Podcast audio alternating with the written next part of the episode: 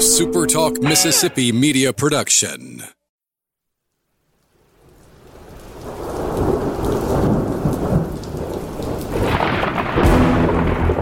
You're listening to Thunder and Lightning on Super Talk Mississippi.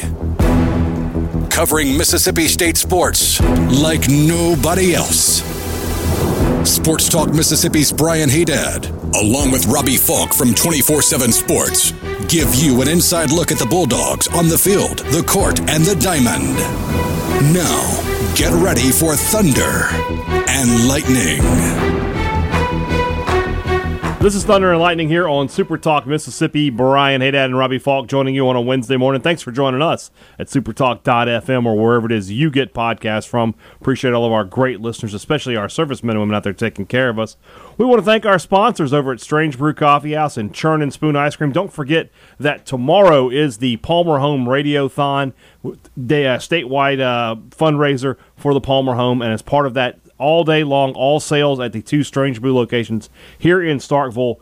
Uh, we're going to donate a percentage back to the Palmer home. So if you're not already a regular customer, please make sure and swing by there, grab a beverage. You'll enjoy it. You'll get your day off to a great start, and you'll be helping a lot of great kids here in our state, uh, here in Mississippi want to thank our good friends over at College Corner who have just been working harder than maybe they've ever worked before, getting national championship merchandise sent out to you. National championship polos are now in, so go check those out. Go to collegecornerstore.com or either one of their two locations in the Jackson area. They're in Ridgeland by Fleet Feet, they're in Flowood by the Half Shell, and you can grab yourself some cool merchandise. And of course, you know we're getting closer and closer to the start of football season. You got to you got to change it up. New look, new look MSU. This year it's going to be different. You got to make yourself look different. If you're, I, I don't want to see them. I, I, people are people are tweeting to me today about maroon is all that matters shirts. Guys, these are a plague. It's still they're still out there. How how is this possible? How are they not extinct? Like even if you bought one like later in Croom's tenure, at best that shirt is 13 years old. How do you have a shirt 13 years old that still holds up? It's unbelievable. Someone was wearing one at the College titanium fiber. Who was wearing this at the College World Series? No you have idea. all these baseball shirts you No can get, and you wear that. It's it's it's really something. So, all right, don't forget College Corner, collegecornerstore.com. Humble Taco. Oh, Robbie, we're like less than 45 minutes from eating at Humble Taco. Hurry up and get- let's get We the gotta get through this with. podcast. That's going to happen to, uh, tonight. But that said, next time you're in Starkville, make sure that Humble Taco is a place that you've got on your list of stops. Such great food, a menu that everybody's going to find something that they like. Great atmosphere, the big patio out there when the weather's nice like this. You just can't beat it. Humble Taco, Mexican fare with Mississippi roots. It is Starkville's newest and best Mexican restaurant. We are going to, for the first time in quite a while, I guess not counting the football shows we did last week because they were just sort of, we had to do them in that fashion. But our first topic today is not going to be baseball. We- We're, we're, we'll, we'll, we'll wrap up the draft uh, in the second part of the show, but we're going to start with some football. We started talking about this on Sports Talk Mississippi because they were, as always, fawning all over John Rhys Plumlee at the throne of John Rhys. The greatest backup quarterback slash converted receiver of all time. In seriousness, though, it's not just Ole Miss people do that foam at the mouth about this kid. Yeah. National people do it as well. But we were talking about, you know, what, what's reasonable expectations for him in year one as now that he's he's making the switch to receiver. And we, long story short, we were t- we started looking at thousand yard receiving seasons. How many do you think Mississippi State has had in its history? Um, two or three because Mardye McDole did it in the 70s, Mm-hmm. and then Fred Ross did it in 2015. Mm-hmm. And that's it. Okay, well there you go. That's it. Well, that I I have to think that's not going to last very Well, that's long. what that's what we're going to talk about here. Is is you know how quickly can that that's that streak or, or that that funk be broken? Who's going to break it, and, and who are the, the top candidates there beyond the obvious guy? And we'll start with the obvious guy, and that's Jaden Walley, who you know this feels right. If I make, I have to make a lot of assumptions. I make an assumption that State is better offensively. That Mike Leach's offense in year two looks like what Mike Leach's offense has looked like every other stop he's made. That you're talking about a quarterback throwing for over four thousand yards. That you're going to have one guy in there who's going to account for close to a thousand yards. That guy, in all likelihood, will be Jaden Walley, assuming he's healthy, assuming everything else goes to plan. what, what if I said, you know, you know, 50-50 or whatever, I want to set some odds, where would you set them on Jaden Walley being a 1,000-yard receiver this year? 70. 70%. So last year he played in 11 ball games and he had 718 yards. That's two less games than what Mississippi State plays in a regular season with a bowl game. But he didn't he didn't start really becoming a primary part of that offense until the one, two, three, four, five, the eighth, seventh game of the season Mhm. against Georgia. Yeah. So over the last four or five games, he had he had four straight 100 yard receiving ball games. If he's a if he's a primary primary part of that offense for the entire season, he easily gets a thousand yards last year. Mm-hmm. Um, averaged over 13 yards of reception. If he does that for the entire 13 game schedule, then you're you're looking at a thousand yard receiver last year. I- I think. So I, I don't you know this year you got to expect that he's going to be just as much a p- part of this offense as he has in years past. And, and you look at other guys. I mean, Osirus Mitchell had 500 yards receiving, so you had two guys over 500 yards last season. You feel like it's going to happen pretty soon. I would put my money on Jaden Walley this year if he has that same kind of success regularly this season. I, I agree. I, I, you know, if you told me to sort of,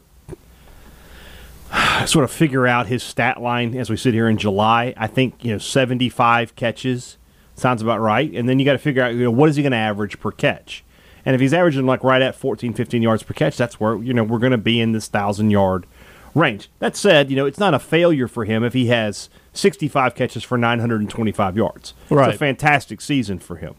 Um, and, And you got to think there's going to be more guys that step up for Mississippi State at receiver this year than they have in the last five or six years. I'd have to sit down and, and like really sort of figure out the math on it. But you know, when you're talking about you, you want to break down four thousand yards between maybe nine guys, and that's nine guys when you consider the running backs. You know, you know Johnson and Marks are going to have a, a chunk of that. You know, who gets what percentage of what? I mean, like right now when I think of Austin Williams, I don't see a guy who's going to average 10 yards a catch. So he might have 50, 60 catches, but he's probably going to be around 495 to 500 yards. Yeah. Uh, Malik Heath is a guy who could be more of a yards per catch kind of guy. I don't know how many catches he has. So he could have maybe 35, 40 catches and be closer to 600 yards. That would make that would work for me. A guy like Teddy Knox, I think, is going to be a big yards per catch guy. I think he'll be a guy who averages 17, 18 yards because they'll use him to stretch the field with his speed. But how many catches is he going to get? Yeah. Maybe 15 or 20. Marks, Tulu, Tulu Griffin. Tulu Griffin sort of the same way. Marks and Johnson will be guys who average less than 10 yards a catch, but they'll have 40, 50 catches between them. Or, I'm sorry, maybe a piece. And then you have Walley, who is the, the top dog in all this. So, you know, mathematically, you got to. It's like a Tetris puzzle. You got to figure out how everything sort of links together to make make the full thing. I'm interested to see, how different this looks this season. Because last year, you know, you're, you're breaking in a new offense with these guys.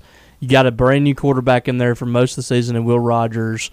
Defense has kind of figured out what to do. There, there wasn't, you know, a, a whole lot that this offense was able to do last year. Are we going to see Marks and Johnson have 96 catches like they did last year for what 400 yards or whatever it was? Like, uh, are, are we going to see them get that many passes thrown their way? Because this this past year there there was a lot of checking down, dumping down to them because everybody else was covered. Does Mississippi State's offense look different this year? Do they have do, do they are they able to get the ball in space more this year, or are teams going to be able to have you know an effective game plan in that zone defense against them? Doesn't it feel like uh, like maybe we're overthinking it sometimes with this and that? Look, yeah, last year was rough, but even as rough as it was, combined in ten games, you still threw for well over thirty five hundred yards against all SEC opponents. Yeah. So in, in a regular 12 game season, it feels like it's almost, you know, a, a, a given you're going to go over 4,000 with the way you're throwing the football. Now, State should run the ball a little bit more. They should be a little more judicious with the turnovers this year. But Mike Leach, it, it just seems like to me that the guy has a reputation and a resume. And, you know, until, look, if they're bad this year, then in year three, I'm going to be, you know, sitting here telling you he, it, it's it, he's in trouble. But as I sit here today, I, all I can think is it's worked everywhere else. I feel like it's going to work here. I, do you feel like maybe we're, we're worried for no reason? I don't know if it's for no reason. I, th- I think there is. I, th- I think there is legitimate concern about what this offense will be able to do. I mean, they didn't. They they had just over 300 yards of total offense last year per game, and less than 300 yards passing. They had 44 yards rushing. So it was so one dimensional that, and you know, I, I thought that they were going to be able to use the passing game a little more effectively like a running game. Mm-hmm. And you know the plays to the running backs, those those short dump offs, things like that, they just weren't very effective. No, not at all. The the defenses were sitting there waiting on the running backs to catch the ball so they could hit them. So the, the times where times? they did gain yardage was when they got loose away from. How many times do we see a running back catch the ball with his back to the defense? Yeah, I and mean, so he's got to catch and turn, and in that motion, the linebacker's there. And I don't know if it's getting the ball out quicker, is it blocking better, is it getting open? I don't know what the answer is to that because State wasn't good at blocking three down linemen last year or even four guys with the five that they had. So the offensive line has to be better. You feel like guys got to get more open, and the running backs, I mean, the quarterbacks have to get the ball out quicker. Will Rogers has to get the ball out quicker. If he's going to dump it off to the running back, he doesn't need to be a set where the running back's just standing still over there on the sidelines. I don't. I don't think that's a very effective game plan. So, and I think to your point of you know, are we just worrying you know without any uh, cause? To that point, I think that there was there was an issue with the fact that they didn't get enough time. They didn't had no spring. They didn't get enough time to, to put this offense in and take those reps. I think that is a big part of things. Um, you know, the we talked so much about the wide splits from the offensive linemen. I think that did have a little bit of an effect on these guys um, the, the, this offense is predicated on those reps and having all those reps for wide receivers and quarterbacks and offensive linemen. So with a spring and a fall and, and summer work as well, and what you did last year, you have to expect this offense to make a a pretty drastic jump. I think they need to look a lot different. I want to tell you right now, you should do this, and our, our listeners should do this too. Next year, when Mississippi State's playing, watch the running backs coming out of the backfield. And if your first look was to them, if your first look was over to the running back, those guys would be getting 15 to 20 yards a catch. It's incredible how open they are. Yeah. But by the time you make your third and fourth read and you're checking down to those guys, then they're they're covered. But I'm telling you right now, first game, just just give it a look. Just watch watch Marks coming out of the backfield when he when he comes around on that little wheel route, he is wide open and can catch the ball in stride and, and can start going forward and, and state state needs to do a better job of that. I tell you what, I want to see this year mm-hmm. is receiving standpoint, uh, j- just from from an offensive standpoint. I want to see Mississippi State do what they did those last few games, running the ball.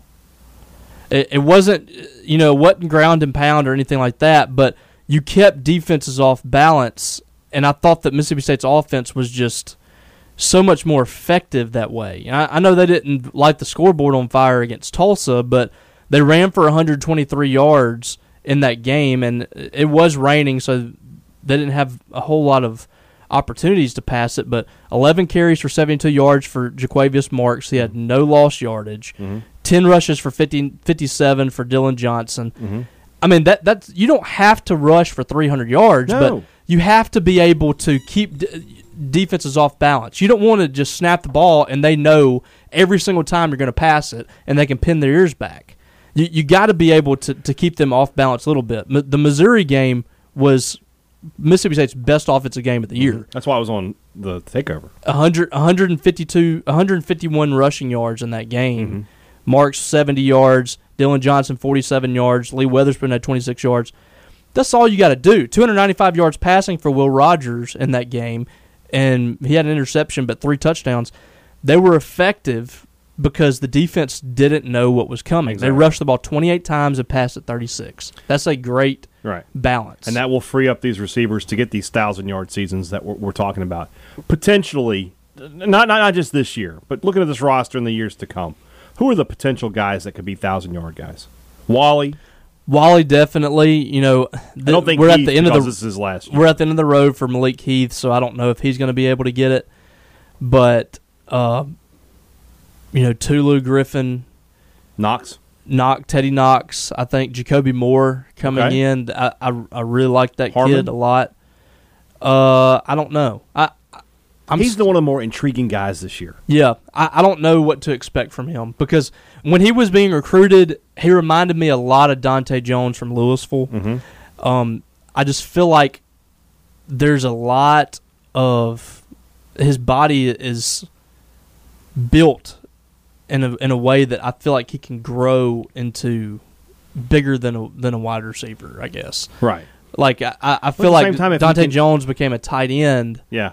Um, because he just got so big. They were they were kind of built similarly to me, and I always thought that he might grow into a tight end, but you you can also kind of keep that weight off too. But I, I just don't know what to expect from him. It's such a weird recruitment, and His recruiting recruitment was definitely odd. He's a guy though that State doesn't have a guy like him. So if he can stay in that you know wide receiver body range, he could become a big weapon for Mississippi State. A guy who's faster than linebackers and bigger than safeties. yeah, You know that's something that you look for. He could be- be the tight end who's not the tight end. You know, be the big possession receiver, be a big red zone target, something like that. I, I won't be totally surprised if he has a role to play even this year as as a true freshman, and maybe even more so than Knox, who you know is I don't know if he's going to play in the slot or outside yet, but. His state's got some smaller, speedy guys like him, but they don't have anybody like Antonio Harmon, especially now that Brad Cumbest has moved over and Jaquarius Spivey has transferred out. So, well, you know he has the potential. I mean, he's Yeah. got he's got size that you cannot teach. yeah. and he's got some good hands. I just uh, you never really know until they get on campus. There's been so many guys that you weren't expecting a lot out of, and when they got on campus, the light bulb just came on. And they were a perfect fit for whatever scheme they were in. There's been guys that you thought were can't miss prospects that when they came in, they were complete flops. So you don't really know what to expect until they get hit in the mouth and they take in their first practices. So uh, that that's why I would really love to go see a fall practice or two and just get a gauge of how some of these guys are handling the air raid and, and kind of see where we, where, you know, where we think players are going to end up. That I, I really I'm really interested to see where these receivers end up. Yeah, I am too. I, th- I think State has the potential. Here's the thing, though. I think that if State gets a thousand yarder this year, they're going to go on a run of these. You know, Yeah. they, they should start because we talk about Shaz Preston. I don't think he's going to come to Mississippi State, but let's just talk about him for a second. These guys in high school, they need to see a Mississippi State receiver be successful Yeah. and have this kind of year before they're going to put pen to paper. That So well, that's what's happened to Ole Miss. one- yeah, exactly.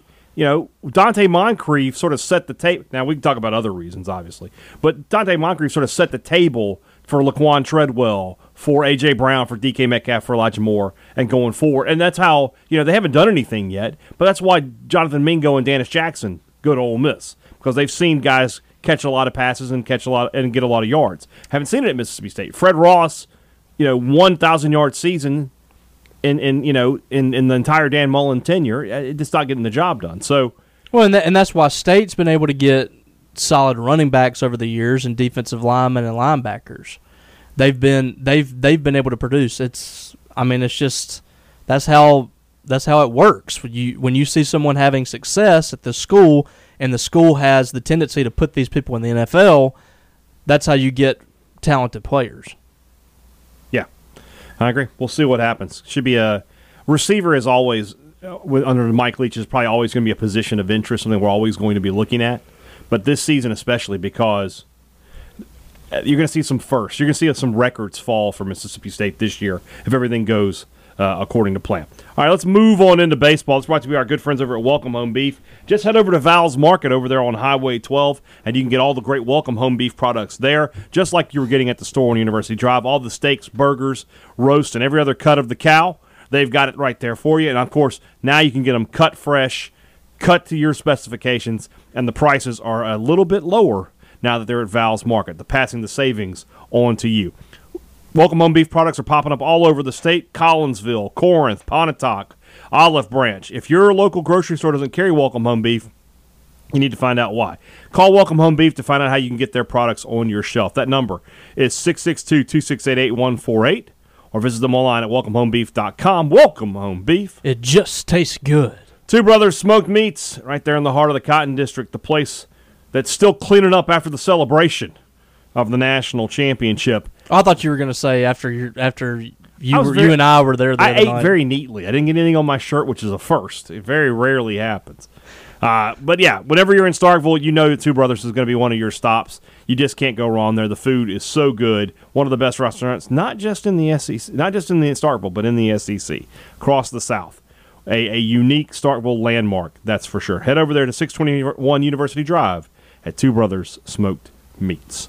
Advantage Business Systems has a two-way plan to take care of you. They're going to give you a, a incredible compilation of products and services that keep your business running with more profits and less problems. Anything you need from a technology standpoint, Advantage Business Systems can put into place for you. And they back everything they sell up with the kind of customer service you want from your next door neighbor. And that's what they are a Mississippi business through and through. They've been helping their fellow Mississippians for nearly 50 years in this state. Call them today and find out how they can help you. 601 362 9192 or visit them online at absms.com. Find out how Advantage Business Systems helps your business do business. Rowdey Jordan, the only other Bulldog off the board in day three of the uh, Major League Baseball draft, he will join the New York Mets, which is just becoming a, a stopping point for MSU players, apparently. Jake Mangum and Cole Gordon and JT Ginn already all up there. Now, uh, Rowdey Jordan we're getting some some some questions. Uh, the rumblings question starting to come in about possibly Rowdey Jordan returning. That's that's not going to happen. No. Um, everybody drafted with Mississippi State attached to them is gone. You can just go ahead and expect them to leave. And if something happens um, to come across and, and kind of muddy the waters, then you're just really surprised and happy. But right now, I expect all those guys to sign. It- It's what we mentioned yesterday when I told you about the the eleventh round and kind of the and I honestly I don't know if it's going to apply to Rowdey now that I think of it because they signed Kumar Rocker for six million dollars, but a lot of times in the eleventh round you have that extra bonus money and you can get guys that you weren't expecting to get. But I felt like Rowdey was going to go no matter what. Um, if if he gets drafted at all, he was going to go and not a huge surprise that he dropped past the top 10 rounds, but he goes early on day three in the 11th round. It's interesting that um, he went to the Mets, and now you have four teammates playing with each other, possibly. But then you start thinking about it. Jet Butler is the area scout for the Mets. Okay. Former Mississippi State third baseman. So Jet is a Met. Jet is a Met, Okay. and so that that kind of makes sense now. He's he's at Dudy Noble a lot. He sees these guys, and he can vouch for them. And the last two center fielders now are, are possibly playing with each other uh, in the Mets organization, and and Rowdey Jordan and Jake Mangum, which is really cool. In a full draft, probably a few more guys get taken. I don't know who leaves and who who stays, but I feel like it went about according to the script for Mississippi State as much as it could have. Is, is am I accurate in that? Yeah, everything went how you expected from a how do I say this from a disappointing standpoint from the, from what you lost. Mm-hmm. And I guess it's not too disappointing, but everybody that you expected to go went, with the exception of Andrew Walling, who you're getting to school, which is huge. And then the guys that were borderline, Houston Harding and Cam James, and um, you know also Luke Hancock, all those guys did not go. And I, I know I know Luke and Cam turned down money uh, to come back. That they they just felt like they could do much better coming back to school. I, I'm not sure what Houston went through as far as the draft process is is concerned. I felt confident that if he would have gotten drafted, he would have gone. But now he's got a decision to make whether or not he wants to start his career, and I, I think he's probably going to come back, if I had to guess. Um, and that's how I felt before the draft started. If he didn't get drafted, he was coming back to school. If he did, he was leaving. And now you have a, a loaded pitching staff, even more so than this year, which is hard to believe. Yeah. And now with you know Harding coming back gives you so much gives you sort of the anchor to work around as Yeah. far as your weekend rotation goes. You know you've got a guy you can count on there. and a left-hander too. So that means if you want your next two guys, if you want to do a couple righties in there, if you want Sims, Cade Smith, Fristoe, however you want to play it, you know you got a lefty in there to break things up a little bit. The uh, great thing with that with that pitching rotation too is this year you didn't know what to expect out of Christian MacLeod, Will Bednar, and Eric Cerantola coming into the season. You knew that they were talented, they were projected first round picks, but none of them had played SEC baseball with the exception of Eric Cerantola sparingly. Mm-hmm. And they were up and down. The especially you know with Cerantola was was down for the first five or six games that he pitched. Then we didn't see him again. He didn't pan out. And then you had Jackson Fristoe that you had to throw in as, there as a true freshman, and also Houston Harding, who did not pitch a ton. Um, and Bednar was, was had his great moments and not so great moments. Christian MacLeod was very up and down. Next year, you go into that and you have five or six guys that you feel like you can put into that rotation.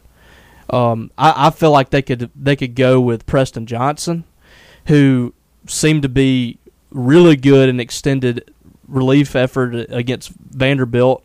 You have Landon Sims, who you feel like you can put in there on Friday night if he can extend himself a little bit and find another pitch. Yeah. Jackson Fristoe has pitched a lot. Mikey Tepper could potentially be a starter. Cade Smith, Andrew Walling could be a starter. Houston Harding.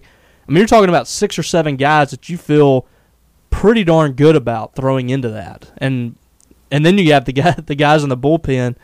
I mean, it's incredible what Mississippi State's bringing back on top of what they have on the offensive side of the ball.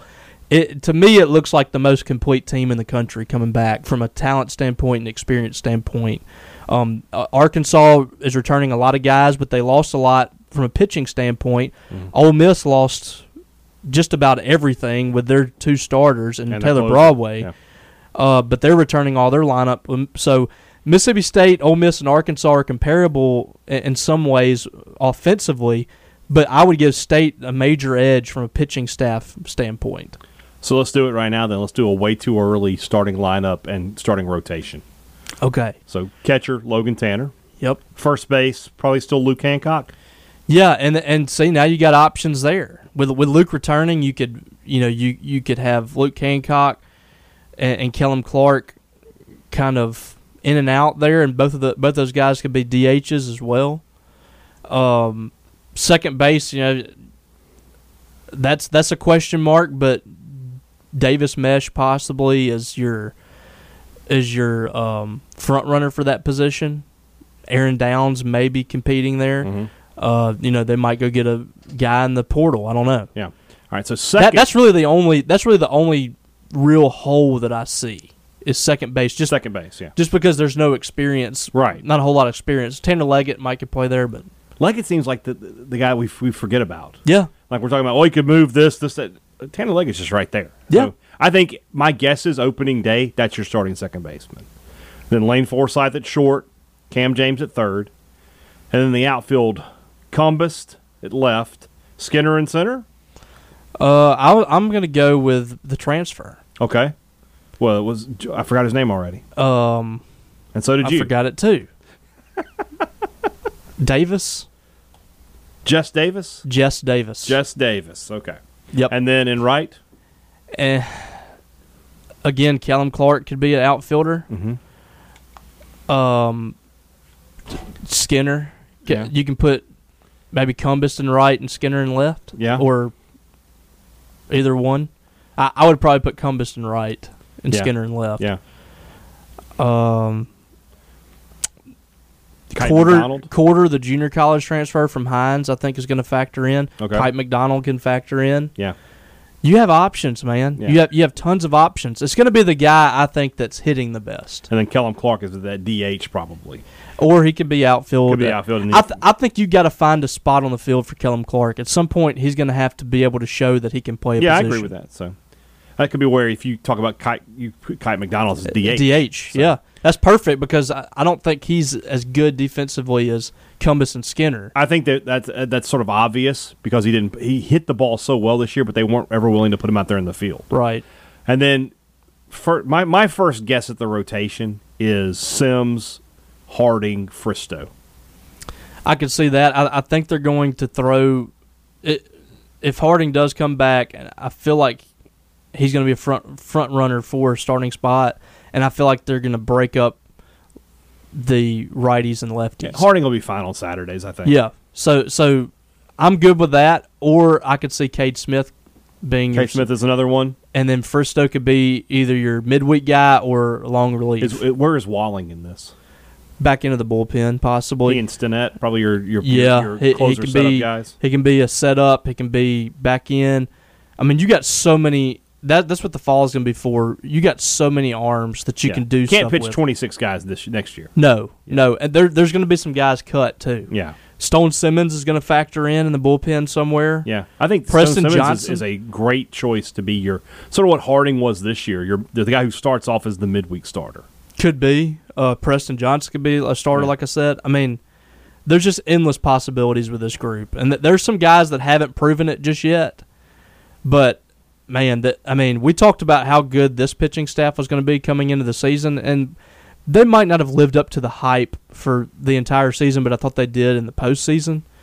This group has a chance to be Yeah. super special. I agree. I agree. So, all right, tomorrow's show is the Rumblings. Robbie's already tweeted it out. Get your questions into us as soon as you can, and we will be happy to answer them on tomorrow's show. For Robbie Faulk, I'm Brian Hadad. Thanks for listening to Thunder and Lightning on Super Talk Mississippi. A Super Talk Mississippi media production.